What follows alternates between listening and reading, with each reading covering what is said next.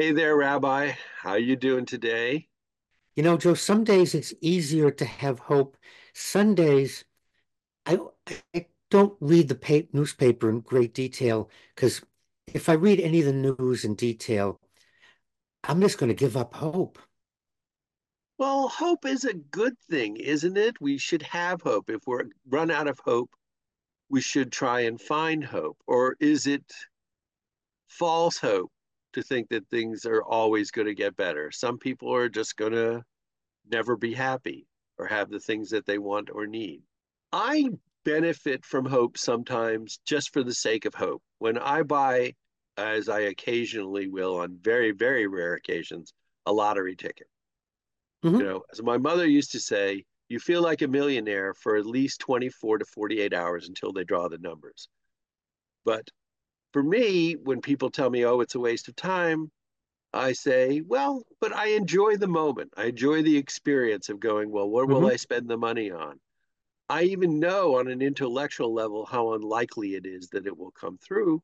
But then I say mm-hmm. to people, on the other hand, I have an almost infinitely better chance of winning the lottery than you because you didn't buy a ticket. And the chances of the lottery commission saying, you know what, forget the numbers, let's just find that guy and give the money to him are much, much worse. No, I, I think you brought up something really important to us as human beings, and that's hope. And that's why there are some days when I don't watch the news or just hit the headlines. Because in general, the function of news on television and the papers is to make money, to sell advertising, and the way they're going to do that is by disturbing my, my serenity, by taking away any hope I might have, by sucking me in to how bad things are. And so knowing that, I'm not going to succumb. Okay, I know what's going on, and I'm done.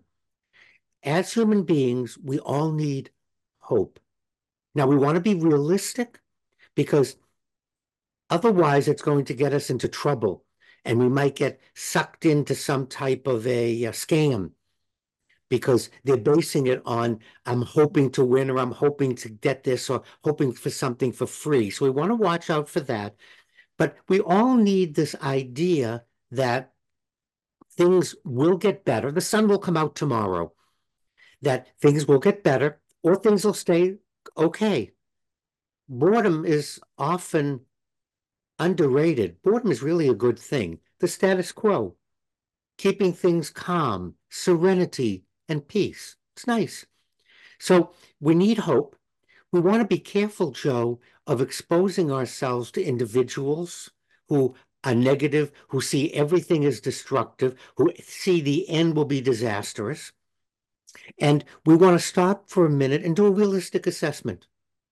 I I have hope now, it may not happen in my lifetime, but that doesn't mean I'm not going to have hope that things won't get better in the world, that the war in Gaza will stop, that there will be an Israel and a Palestine that recognizes the sovereignty of each state, that the Soviet, that Russia will will leave Ukraine alone, and because Ukraine's a country and they'll have a country.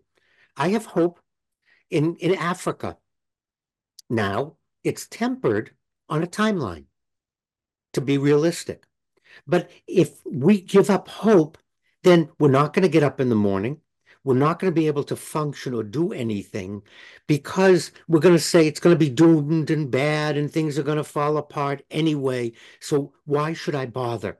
So what I'm thinking, Joe, is hope, and let's be careful that it doesn't lead us into dangerous situations or that we don't do something with our lives because I give up hope. Therefore, I'm going to take unnecessary risks or I'm going to hurt myself and other people because I think it's all doomed. Because the reality is, the world was here before you and I were born. I believe it's going to be here after you and I die.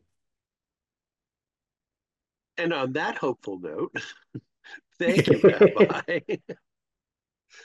As always, your wisdom gives me hope, and I appreciate it. See, but I don't think that's a negative thing to say. The reality is nothing is permanent.